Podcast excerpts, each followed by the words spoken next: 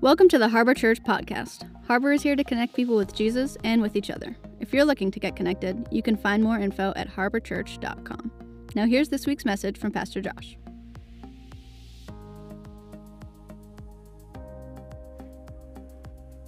So, we started this uh, series a few weeks ago, and we started by looking at a, uh, a passage in the Old Testament from the book of Genesis about a couple of cities called Sodom and Gomorrah.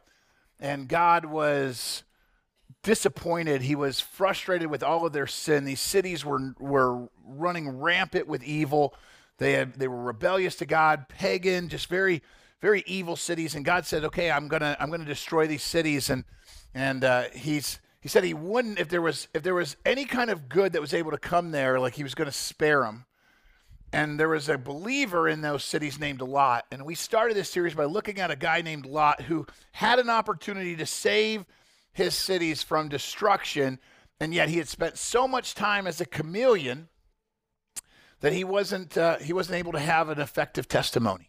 And we looked at this idea of being a chameleon. If this is your first time here or your first time in a long time, my name's Josh. I'm the lead pastor at Harbor Church, and we've been uh, we've been looking at this, this topic of chameleons. Chameleons are animals that take their surroundings and adopt them to become their own identity. They blend into what's around them and they intentionally don't stand out. But the problem with that is if you're a believer, if you are someone who claims to have a relationship with Jesus Christ, the Bible has called you to be a light in the darkness to be salt that that that flavors everything it touches differently. Like your your job is to make an impact and Satan has got an onslaught of culture and worldly viewpoints that tell you you just need to step back and blend in and just look like everybody else. I just got to go with the flow. I got to look like everybody else because when you do that, there's nothing about you there's nothing that, that attracts somebody who is struggling, who is lost, somebody who needs hope. They don't look to you as somebody that, that might have answers. They don't look to you as somebody who might be able to point them to truth. This is where God says if you have Jesus, you become a bright, shining light. So I don't care how old you are, if this is about you and you're at, at school, on the bus, with your team that you play on, you're supposed to be a light. If you're at work, you're supposed to be an encouragement to your to your coworkers. You're supposed to be somebody who impacts the the environment they're in and makes a difference. A chameleon does the exact opposite. It just says, "Nah, I'm not really interested in any of that. I'm looking out for me." And so we're talking about this idea of a city being destroyed in the first week. And this week, this is the end of our chameleon series because I got something new starting next week for Palm Sunday. This week, as we close out Chameleons, we're also going to end with another city set up for destruction. And we think about this God destroying a city, bringing down fire and brimstone. We think about that and we go, I don't like that version of God. That's not the God I like, Pastor. Here's what you need to understand 2 Peter 3 says that God is not willing that any should perish. My super reform friends don't really like this verse because what it's saying is that it's not God's plan for anybody to go to hell. He doesn't destine them to hell. He's not, he doesn't want that for anybody. See, we love the the merciful God, right? We like, I like God full of mercy and grace and just give me heaven and rainbows and sunshine. And man, that's the God I like. But here's the truth that God is, is God. He is merciful and He is compassionate and He is loving. He's very forgiving but he's also righteous and holy. You don't want a God that isn't righteous and holy. You don't want a human God who plays favorites. You want a God who is holy, and if he's truly holy, then that means he has to be just. And justice means that evil is accounted for, that there is a payment for sin. The things that are broken have to be fixed, and God is just. And so he has to bring justice on rebellion, on sin. But because he's also loving and merciful and gracious, he sends his only begotten Son that whosoever, doesn't matter how rebellious, how jacked up, how broken you are, whosoever believes in Jesus Christ can have forgiveness and have a renewed relationship with God and can miss out on all of the judgment That's a huge, huge win. Here's the problem. See, like, we look at that and we go, what? What's that look like for us? Those of us in the room, and I recognize there's some of you in the room, some of you watching, you're like, bro, I don't know what I believe. I don't know if I believe in God. I don't know what I think about Jesus. Some of you are like, I like it. I like some of it. I don't like other parts of it. And the way you're preaching, I don't really like this at all. And and then there's some of you that are like, uh, man, I'm, I'm just undecided. I'm on the outside. Wherever you're at, know this. I'm glad you're here. I'm glad you're listening. You're, you're, you're beginning to investigate. Thanks. Thanks for taking it serious. The most important decision you'll ever make in your entire life, more important than who you marry or what job you get or if you have kids or not, most, the single most important decision you'll ever make is what you do with Jesus Christ. Now, we celebrate at Christmas when Jesus came to earth very meek and mild and was born in a manger, very humble. The Bible says that he'll come back a second time. And when he comes back a second time, it will not be meek and mild. And everybody will notice, but that's also the, the heaviness of it is that's the end. That's the end of being able to choose evil and good because all of the evil will then be brought to justice. And every single one of us in here have committed evil. Every single one of us especially me, we're all broken. We're all dumpster fires. We all have issues. If you accept Jesus Christ as your Lord and Savior, what he did on the cross, and in two weeks, we're going to celebrate that he died on a cross, went into a tomb, and rose again from the dead three days later. And that gives you and I the opportunity to hand over our sin, hand over our guilt, and allow his gift of, of dying on the cross to cover all that. Now, if you believe that, if you've accepted that, what God says is that you're supposed to be an ambassador of that. You have received the antidote for the poison that is sin, the poison that will take people to hell. And hell is a real place that people will go to if they reject Jesus Christ. I know that's not popular to preach, and most churches won't talk about that anymore, but that's the other side of it. Yes, God is loving and merciful and gracious, and He's not willing that any should perish, but He's also just. He's doing everything He can to help people avoid paying for sin because he loves us, but the sin that we do needs to be punished, needs to be vanquished. And so if you've already got a ticket to heaven, and I say that not because that should be your only motivation, but those of you that are like, yeah, I'm going to heaven, I'm good, I've got my sins forgiven, I'm, I'm there. Your job's not done. You're not in heaven yet. Check your pulse. Some of you might be there, like, but you're not there yet. Why? Because there's people around you. You have family members, you have friends, you have coworkers, you have teammates and classmates. You have people that need Jesus. You know them. Maybe God wants you to be that person that steps in. So we have a story of Sodom and Gomorrah. Lot does not do anything, and those cities are destroyed. You, you go forward a few chapters in the Bible, and then we have another city getting ready to be destroyed. Now, last week we looked at a guy named Joe. And Joe, also known as Joseph, in Genesis had everything go against him, had one of the worst life lives, had a, a, all kinds of broken circumstances, and he stayed devoted to God. We're going to look at a different Joe today. We're going to look at Jonah. And this guy, God kept blessing him and blessing him, and he still doesn't quite get it. Joseph is the way we should be. The problem is, I think Jonah is the way that we actually are.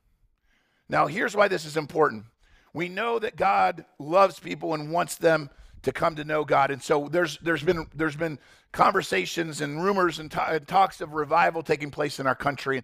In Asbury, there's a big revival that's taking place, and people are like, "Let's pray for awakening. Let's pray, pray for revival. Let's see something happen." And I sat I sat in a pastors' conference and there's, there's, thousands of people that hundreds and hundreds of them had to be pastors. They weren't all pastors, but there was thousands of people there, and hundreds of them were pastors. And this pastor got up on stage and he said, "Who wants to see revival?" And man, the room, ah, we want revival. You know, if you don't know, that's how it works. It's kind of like this weird, like pastor pep rally kind of thing. Um, but they're like, yeah, we want revival. And then he's like, how many of you would love to see the marriages in your cities get healed? How many of you would like to see people struggling through addiction find, find, find rescue? Ah, how many of you would like to see those that are that are in prison get em- the prisons get emptied and, and, and this happens? And people are like, ah, you know. And then he goes, and how many of you are okay if your church isn't a part of it? Now I wasn't a pastor yet, so I like, ooh, what's he gonna say? And he said, Hey, if you really want God to do something in your communities and in your families and in your cities, then it's not about you you and your church being in the center of it. It's about you being excited that God's doing something. So why aren't you excited that God's doing something if it it, it just has to involve you? And everybody got real quiet, and I was like, "This is the best." I was like, "Ah." See, here's the thing: if you put yourself at the center of whatever it is you're asking God to do, if you put yourself in the center of revival, you're, you're not looking for revival, you're looking for recognition. If it's about you, if it's about you, then it's not about God. If the only reason you tell people about Jesus is so that you get a bonus point in heaven, there, there, there isn't tiers, okay? It isn't like you get more, God loves you a little bit more than he loves the other. This is the problem. I can preach and we, you can read the Bible and we can talk about, man, things that you can do to love those around you.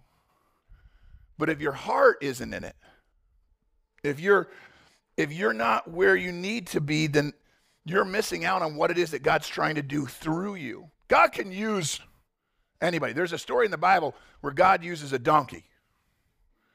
If you want to be a jackass, God will use you. It'd be much better to be a Joseph than to be a Jonah. Now, if you've never heard the story of Jonah, Jonah is, is not just a regular dude. He's not just any Israelite. He's a prophet. This guy, his job is to walk with God, to read the Bible, to know God, to, to, to be a, a mouthpiece for God. That's his job. Equivalent maybe of like a preacher today. So we're not just talking about somebody who's like, I think I believe in God. This guy's supposed to know God. So for today's purposes, this is going to be the person who's been a believer for a while, the person who's gone to church for a little while, the person who, who knows the right thing to do, maybe doesn't do it. Jonah's told, hey, I'm going to destroy Nineveh because it's so evil and so mean and so rebellious. And Jonah's like, You mean my enemies? Nineveh? Nineveh was the capital city of the Assyrian Empire at this time. And it was known for being vicious, pagan. They worshiped the goddess Ishtar. They sacrificed humans. If, if you were their enemy, they would cut your head off and stack it in a pile outside their gate. So, like on the way in, you had to look at a big pile of dead people, and you're like, cool. Gonna get a great Airbnb rating on this one. And and Jonah knew it. He's like, I don't want to go to Nineveh. So Jonah instead runs in the opposite direction, and God brings a storm and because of the storm, the sailors on the boat throw Jonah off because he's the cause of it. And instead of drowning in the waters, God sends a giant fish to swallow him. And he spends three days living inside of this fish, in the guts of this fish, begging God to forgive him. And God spits him out. And guess where God spits him out? On the shores leading to Nineveh. So Jonah's like, I guess I'm going to Nineveh. And he goes to Nineveh. And he proclaims, Repent, because God's bringing judgment. You better turn. You better stop what you're doing. You better accept God. Turn from your wicked ways. And you know what happens? Let's read it. Jo- Jonah chapter 3. The king, this is the king of Nineveh, the king and his nobles sent this decree through the city. No one, not even the animals from your herds and flocks, can eat or drink. Everybody's got to fast. People and animals alike must wear garments of mourning, and everyone must pray earnestly to God. They must turn from their evil ways and stop all their violence. And who can tell? Who can tell? Perhaps even yet God will change his mind and hold back his fierce anger from destroying us. When God saw what they had done, this is the whole city of Nineveh, and how they had put a stop to their evil ways, he changed his mind and did not carry out the destruction that he had threatened. I love this. God's not willing that any should perish. Do you know that's the end of anything I ever heard in Sunday school?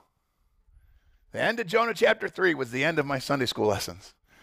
Got swallowed by a whale, gets spit out, goes and tells people about God like he was supposed to, and everybody changes. This is a city of 120,000 people and they all convert. You want to talk about revival? You want to talk about hitting it out of the ballpark? I've been preaching for 20 years. I ain't ever had a weekend where 120,000 people got saved. Jonah crushed it. And that's to me was the end of the book of Jonah. Three chapters. Dude gets swallowed by a fish, but then ends up doing the right thing, right? Do you know there's a Jonah chapter four? There's more to this story that you just don't hear about in Sunday school. You want to know why? Because it hurts. Because it's really not about how bad Nineveh is, it's really a commentary on how bad the messengers are. You see, the end, the end of Jonah 3 says everybody, everybody repented and God doesn't destroy the city. And if man wrote this book, that's where man would have left it. But God wrote this book, and God goes, Oh no, I need to show you something. So you look at the very next verse, and it says, in the very next verse, which is the first verse of chapter 4, it says, This change of plans, what change of plans? The Ninevites repenting and God not destroying them. This change of plans greatly upset Jonah, and he became very angry. The Hebrew here is talking about intense anger, not like, oh man, he's like mad. So he complained to the Lord about it.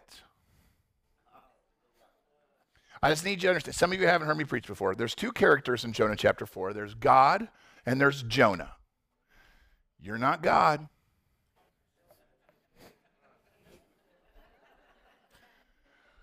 So here is this person who claims to be a believer complaining to God about something God has or hasn't done.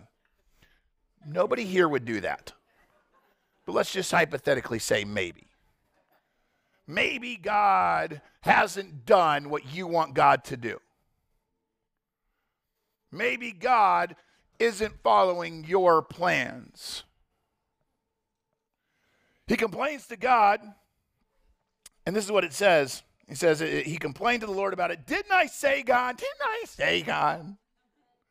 I left home and, and, and I, I said this even before I left that you would do this, Lord. I knew it. That's why I ran away to Tarshish.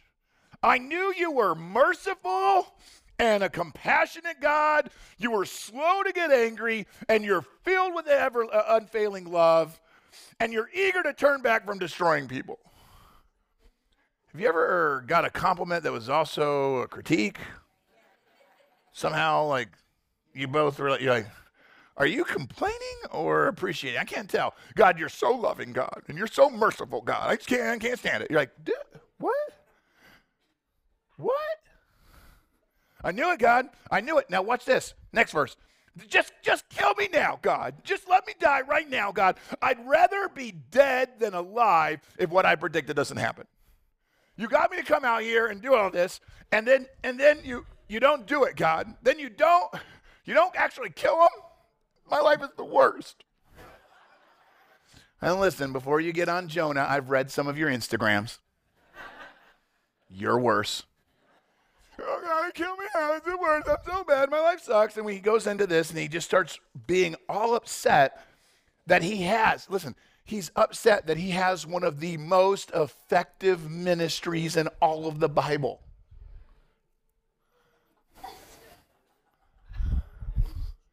See, we talk a big talk, but we don't really walk the walk.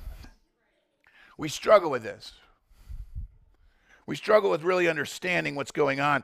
See, it's it's a it's a hard attitude that Jonah exposes in many, many, many, many, many, many, many church people. Those of you that come from other churches and you've been in church for decades, this is what I think kills most churches. This hard heart that comes amongst the elite. The more you know, the more mature of a believer you are, the further you are from the heart of God in many cases unfortunately. That's not the way it's supposed to be. I'm just telling you that's the way it ends up in a lot of churches. There is a satirical poet, he's a cleric in the 17th century. He actually writes about this in a little quib. I found this. He says, We are God's chosen few. We are God's chosen few. All others be damned. There's no place in heaven for you because we can't have heaven crammed. Like nobody will say that out loud, but that's kind of like, yeah, like, I mean, I love you, but like I need my room in heaven. So I'm not looking I'm not looking to have your mansion literally right next to mine. I'm looking for a big sprawling field, so you need to go to hell. Nobody will say that out loud, But he's exposing that when you get to the heart of it, Jonah was okay with representing God to his family and his people and the people he was cool with, but go to another country? Let me, let me say it this way go to somebody who doesn't agree with me. Maybe they voted differently than I voted. Maybe they look different, talk different. Maybe they have different values or morals from me. This is all true. See, I, I want God to show up where I want God to show up. But I don't want God to show up in places that I don't care about. And see, this is what exposes chameleons versus disciples. Is why are you serving? Why are you doing what you're doing? Are you serving out of obligation or out of compassion? Do you love God? Do you serve God? Do you do the things, whatever it is you're doing right now that you're like, that's me serving God? You're giving money. You're, you're, you're volunteering on a, on a ministry team. You're, you're trying to be kind to a coworker. You're reading your Bible every morning. Whatever it is that you want to, whatever box you want to check for, this is me trying to grow in my faith. Great. Those are all good things. But are you doing them out of like, I need to get a notch on my belt? Need God to give me a gold star on the old chart up in heaven? are you doing it because Jesus loved them and said, Now you love them the way you love yourself? I loved you, you love them. Show my love for you and my love for them by the way you love them. Be radically different from the rest of this world and love them unlike other uh, unlike the ways that other people love them and then they will have to say that there's something different about you. Is that why you're doing it? Do you hope for revival so that people will line up with your beliefs? Or do you hope for revival so that your friends and your family and your neighbors can know the life changing, eternity shifting power of God? What is it? Why do you do what you do? Are you serving out of obligation or out of compassion? Let me tell you a story about a guy who exemplified compassion when it came to serving God. This guy's name's John Harper. Many of you probably never heard of him. John Harper uh, lost his wife shortly after they had uh, a little girl. And so he was a widower, had a six year old daughter. He's living in England. He's not sure what to do next. And he gets offered a job in America. So he's like, all right, I, am going to go to America. I think that'll be better for better better th- chance for me and my daughter. So they board a boat and they head to the U.S. The problem is that boat was called the Titanic.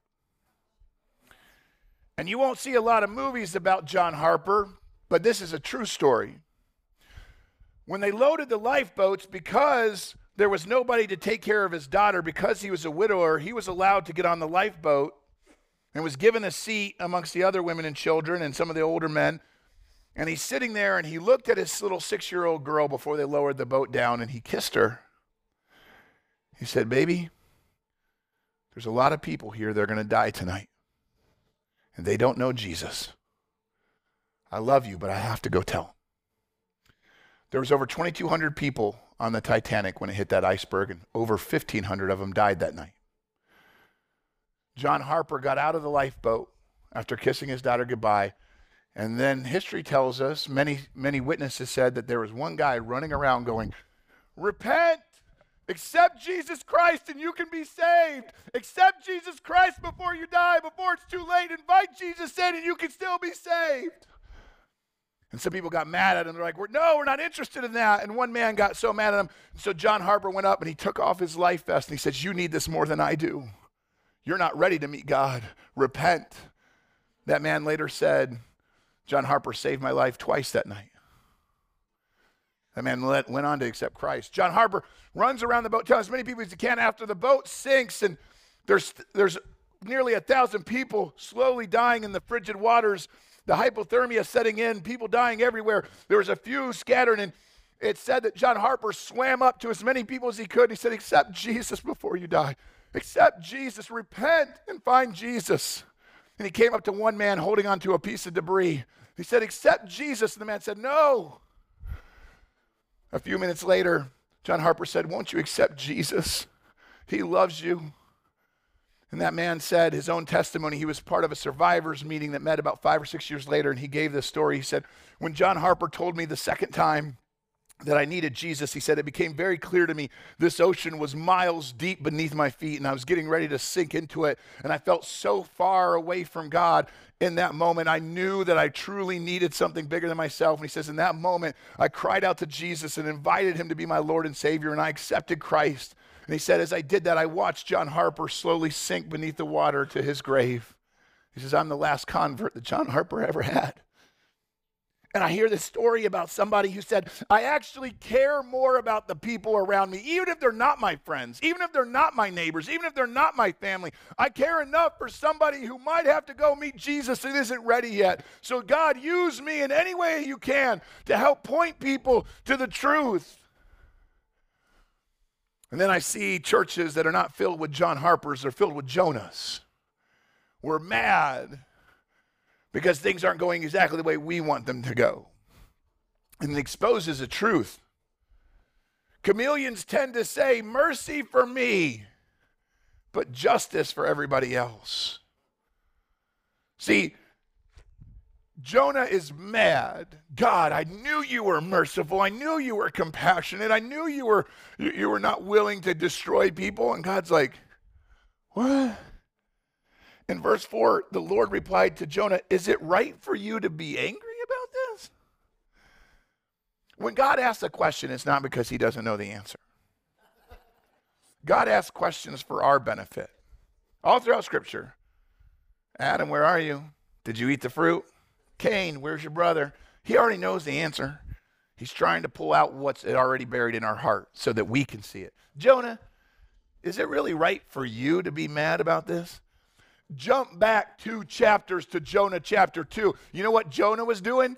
Dear God, be merciful and compassionate to me. Please save me. Don't let me die in this fish. God, if you would just forgive me, please just be gracious to me, please. Begging for God's mercy in chapter 2. In chapter 4, complains that God's got mercy for other people. I know. Not doesn't sound like a church person at all. See, 1 John 2 9 says, Whoever says that he's in the light, but, act, but is still hating his brother, is actually still in darkness. Don't tell me that you're being a light for God. Don't tell me how you're trying to impact your basketball team or your neighbors or, or, or your, your family members you haven't seen before. Don't tell me how you're being a, a light and salt at work when you still have hatred and bitterness towards somebody. You hate somebody, you're bitter towards. You don't know what they did to me, Pastor. Hey, that's on them. That's between them and God. You don't have to hate them. Because if you hold hate, you're not walking in the light, you're actually still in the dark. And it's no wonder why there isn't light being brought to your family, to your marriage, to your classroom, to your floor at the at work, to your cubicle. It's all dark. It's dark because you don't have you don't have the light of Christ shining through you. Go on in the story. Jonah in the next verse went outside of the city and he made a shelter to sit under as he waited to see what would happen to the city. Jonah preached.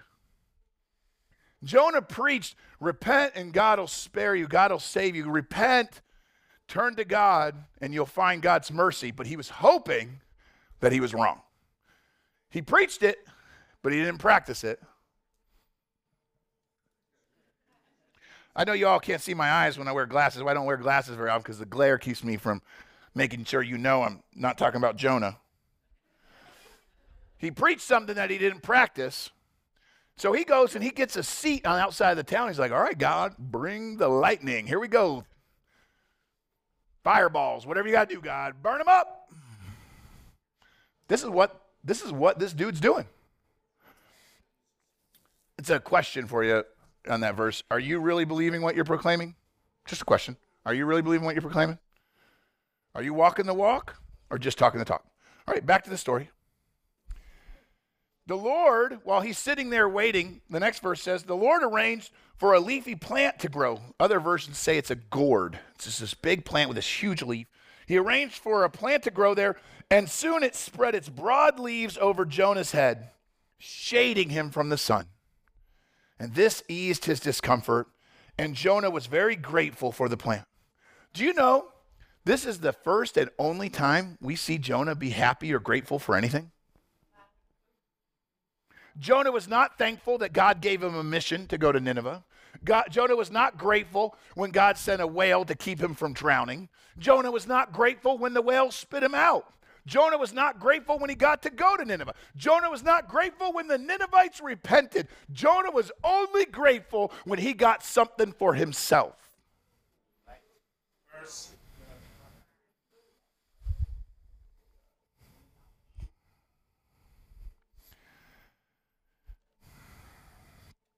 But God arranged for a worm, it says in the next verse. And the next morning at dawn, the worm ate through the stem of the plant so that it withered away. God's like, oh, okay. And as now remember, God arranged for the plant first, and then God arranged for the worm. And then as the sun grew hot, God arranged for a scorching east wind to blow on Jonah. And the sun beat down on his head until he grew faint and wished to die. Death is certainly better than living like this, he exclaimed. You guys picking up on a pattern here, by the way? And then God said to Jonah, Is it right for you to be angry because the plant died? Are you, are you sure this is something you should be bent out of shape about? And Jonah could have had been like, You're right, God, that's stupid. Why am I being dumb? Nope. Jonah does what we do. Yes, he retorted. Angry enough to die. God, you don't understand how bad my life is. I can just imagine God sitting there going like, all right, tell me, Jonah. Tell me about all the things that are the worst for you. I gave you purpose. I gave you protection. I gave you a plan. And I gave you a plant and you're mad that the plant is no longer here. And before you sit there and write in your Bible about how like you would never be Jonah, I think it's very common for chameleons in the church to idolize little dumb things like plants. Maybe not actual plants, but we, we idolize things that have no bearing on eternity and we get wicked bent out of shape when something happens to them that isn't our plan for them. You want to know how? The Lord said in the next verse, You feel sorry about the plant, Jonah, though you did nothing to put it there. It came quickly and it died quickly. Easy come, easy go, and this has got you bent out of shape. Something that you can't take with you when you die, something that has zero eternal value, you're this bent out of shape about it?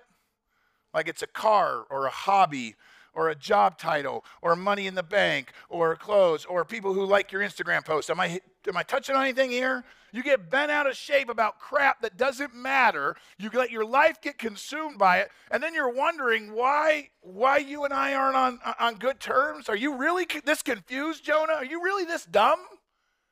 Yes, he retorted. He didn't actually retort it, but that's kind of like how it feels, right? Charles Spurgeon wrote about this, this phenomenon, this, jo- this Jonah mentality.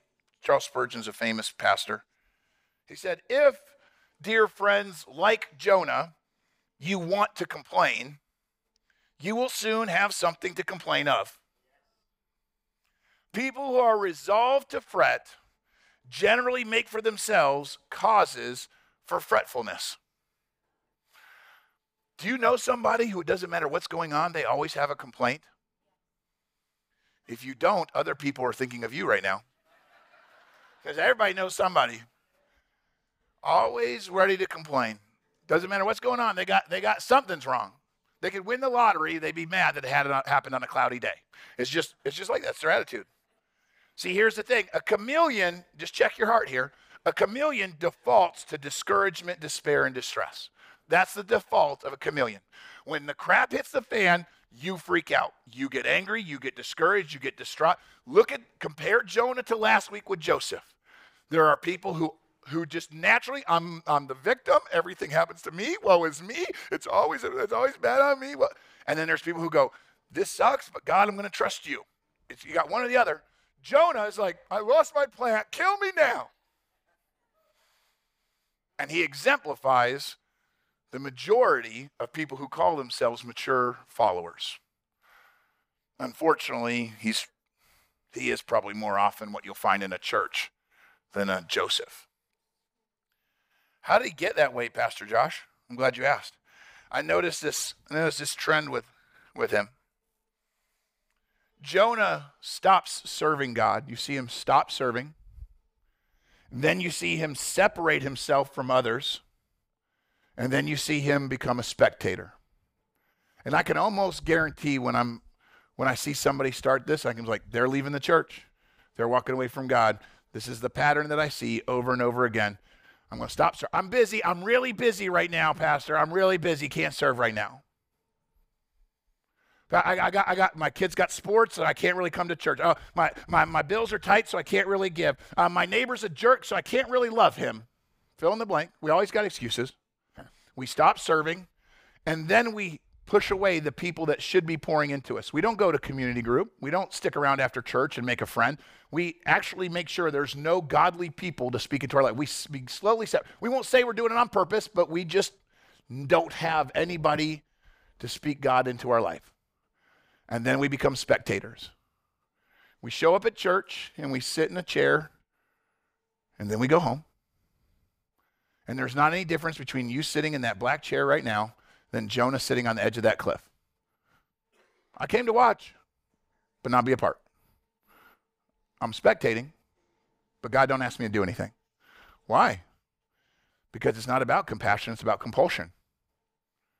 Compassion says, I will go serve in that kids' ministry because I believe every one of those little kids has a future and eternity they're going to spend somewhere. So I will serve. Well, Pastor, I don't, I don't really like kids. Jonah didn't really like Nineveh. I love the book of Jonah because it just beats the crap out of every church excuse. Well, I don't, I don't feel called to give right now because it's just not a calling on my life. It doesn't matter how you feel. Jonah felt hatred, and God still says, Do what I tell you to do, not what you feel like doing. Every excuse you have is a Jonah. I don't feel like it. It doesn't, it doesn't appeal to me. It's not good timing for me. It's not, this isn't bull crap that's between you and God, and you are telling him no when he's telling you go. Well, well, I just don't think you know what's going on in my life, Pastor. It's not really fair for you to say, You're right, I don't. My gourd has died. I've had a worm in my life this week, this month, this year, this decade. Okay. And that worm sucks, whatever it is. I know it sucks. But you've made it, you've made an excuse for why you're not doing what God's called you to do. And there are people around you that desperately need Jesus Christ, and you are not pointing them to Jesus because a worm, whatever your worm is, a broken heart from a relationship, a bunch of bills you don't know how to pay, a doctor's diagnosis that you don't know what to deal with. Everybody in this room has got worms. Please don't put that on Instagram. That's out of context. But we all got them. We all got issues. We all got things that have ruined our plans, right? We've all got things that are getting in the way of what we would do if we could. And yet God says that's that's not eternity. But yet the worms eat our plants, our our idols, the things that we have idolized. Now nobody in this room would idolize something that would keep them from serving God, would they? Nobody in here has taken something small and made it a reason for God not to use them. There's nobody in here that has packed their schedule so full that they can't serve in the ministry, is there? There's nobody in here that's that's so strapped that they can't they can't find a way to support a mission. There's nobody in here that would go to one campus because that's where Pastor Josh is going to preach live versus going to the other campus where they need to serve so more people can be reached, is there? There's nobody that would do something small and silly and worship something like that instead of doing what it is that God's called them to do. Or is it? What's, what's, the, what's the plant that you've idolized? And what's the worm that's ruining your day? Because none of it has anything to do with what God has. See, Jonah's last words are, I'm angry enough to die about all of this. And that's what we're left with for this great follower of God. This embarrassing story of somebody who should have been excited about revival, but instead is bent out of shape because things don't look the way they want. I'm sorry if you got hurt at church. I'm sorry if somebody disappointed you in the past. I'm sorry if you come from a broken family. All of that is lies from Satan telling you that this, that therefore means you don't have to serve God now. How jacked up as your past is, as broken as, as you, you feel your life is right now, God has got more purpose for you than what it is that you see around you. And I had to ask myself this question Are you overwhelmed by your problems, Josh? But end up being oblivious to God's purpose for you. You get so overwhelmed by all of the crap that you can't take care of that you're oblivious to the to the actual purpose that God has for your life. I think that's indicative of most churches. But Jonah doesn't get the last word, God does. I love that. Jonah ends with, I'm angry enough to die. And God says, Well, you love a plant and it was easy come, easy go. But the last verse of the book of Jonah Nineveh has more than 120,000 people living in it. And they're living in spiritual darkness, not to mention all the animals. See, God says, I love animals. He's like, I like animals too. Uh, there's 120,000 people and the animals. And he goes, Shouldn't I feel sorry for such a great city? Jonah, do you not, do, are you so wrapped up are you so wrapped up in your stuff that you will actually turn a blind eye to thousands upon thousands of people that need me? Shame on the church that would have that be true of them. Shame on the church member who would put their own agenda upon people coming to know Jesus. I want you guys to stand with me if you would.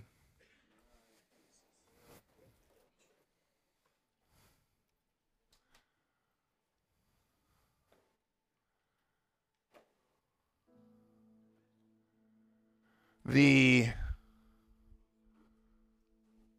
commission that God gave Jonah is not unlike the commission that Jesus gave his followers. Jesus died on a cross and rose from the dead. And in the time between rising from the dead and before he ascended to heaven, he gathered his followers together and he says, I got a word for you. And if anybody here has ever left their kids at home, you know that parents tend to give the most important instruct- instructions right before they walk out the door. Don't have a party, don't start a fire. Make sure you clean your room, whatever it is. The, the important thing is what you say right at the end. And Jesus goes, Before I go, verse 18 of Matthew chapter 28, Jesus came and told his disciples, I've been given all the authority in heaven and on earth. And with that authority, I say, Therefore, go. You, go Make disciples of all nations, baptizing them in the name of the Father, the Son, and the Holy Spirit. Teach these new disciples to obey all the commands that I've given you. And be sure of this I'm with you always, even to the end of the age. I'm with you always. Go tell everybody everywhere what I've done for you. That's not for just for the disciples, that's for you today. There is no excuse, there is no reason if you have Jesus that you are not supposed to be an ambassador for him. I don't care if you're like, I don't know any Bible. I haven't been saved very long. I don't know what to say. All you have to do is say what he did for you. That's your testimony. Share your testimony. And keep coming to church and keep growing, and then you'll have more and more to share. But everybody right now, right now has at least the testimony. Here's what God did for me. I believe he can do even more for you. That's witnessing, that's sharing. The prophet Isaiah said that the Lord asked him a question. He said, I heard the Lord asking this question. And the Lord asked, Whom shall I send? Who will be a messenger to the people? Who will go for us? This is the Father, the Son, and the Holy Spirit asking this question. The Trinity asked, Who will go represent us? If today, if God was standing right here on this stage and he looked out over this room and he said, Who will go? Who? Who? I got, I got somebody tomorrow who's going to hand out a cup of coffee and I need the recipient to share some hope with them. Who will go? I got somebody who's going to walk their dog past your yard tomorrow. Who's, who will go? Who, who will share some some joy, some peace? Who, who will just give a cup of cold water in my name? Who will have a convers- Who will have the time to love people the way Jesus would? Who will go do that? Here's what I pray our church's response is. I don't, I'm not responsible for other churches. I'm responsible for Harbor. And Harbor, if we want God to show up, we want revival, we want something to happen, we want to see God work, then we got to have Isaiah's response. Isaiah said, Here I am. Send me. Here I am. God, I don't know if I got it. I got much left in the tank, but here I am. God, I'm not the I'm not the brightest bulb. If brains were leather, I couldn't saddle a June bug, but here I am. Some of you will get that later. It's all about your response. He's not going to make you, He's asking you to be willing to do it. Here's what I'm going to ask you to do I want you to bow your head and close your eyes. I'm going to pray out loud. Would you respond to God how you, how you feel Him leading you right now? Right where you are. Would you say, Here I am, send me? With nobody looking around, this is between you and God. Here's what I'm going to ask you to do. Would you would you make a commitment? God, you can use me. I want to walk out of this room looking more like Jesus. If I if you give me an opportunity this week, tomorrow, I want to look more like Jesus. Use me, send me, let me love somebody the way you would love them. If that's you, would you just slip your hand up as a testimony and put it back down? Send me, God. Here I am. Send me. God, this is my hand. Send me. I'm saying I'll do it. Send me. A lot of hands. A lot of people couldn't raise their hands. Some of you say, I'm not ready for God to use me. I don't know what that means. Then just say, God, I, I, I still want to be used. I don't know what it means, but God, I need to trust you more.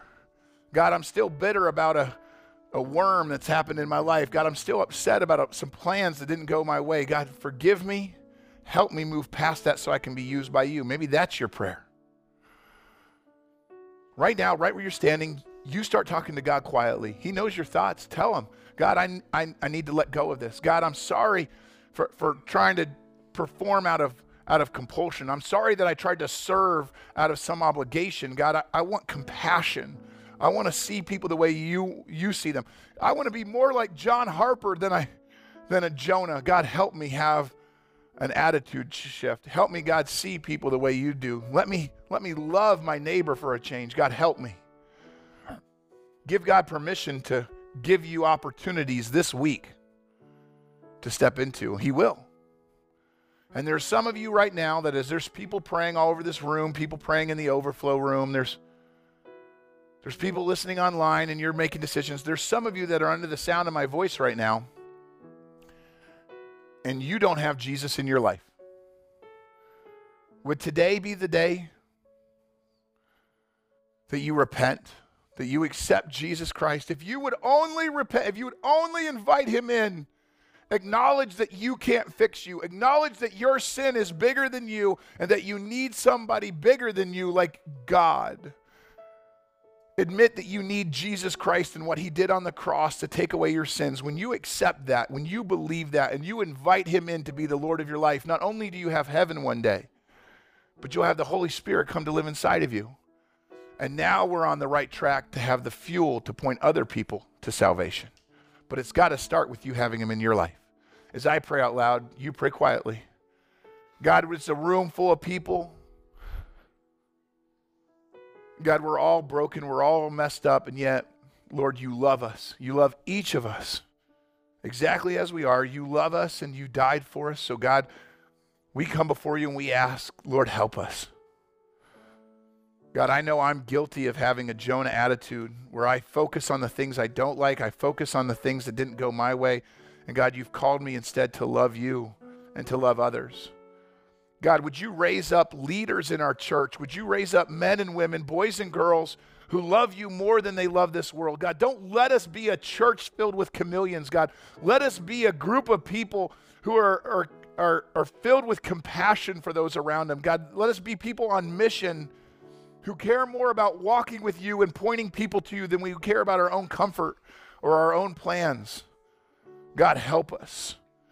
God, break the hearts of the people in this room. Let us don't let us become cold and bitter and, and angry and frustrated with the people around us. God, let us let us love them even if they're hard to love. God, I ask that you would save the people under the sound of my voice right now, the people who right now know that they need you. Lord, give them the strength to go forward with that decision. God, I pray that right now they would invite you in, that they would confess that they need you, that they would give you access to sit on the throne of their life. Lord God, I pray that you would see the hands of those who said, Send me. God, there's so many people in this room, and if just a handful of them would surrender to you, you could turn Cape Cod upside down. God, if there was just a few that would say, God, you have complete access, use me, send me. God, what what amazing light could be shed throughout all of New England with just a few people being excited to be used by you. So, Lord, look on this group of people, look on every person who's listening to this right now, God, and, and send us. Here we are, send us. We ask this and pray this in your name.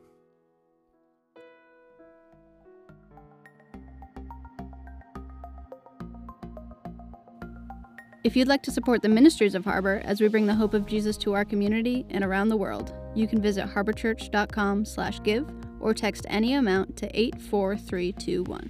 Thanks for listening. See you next week.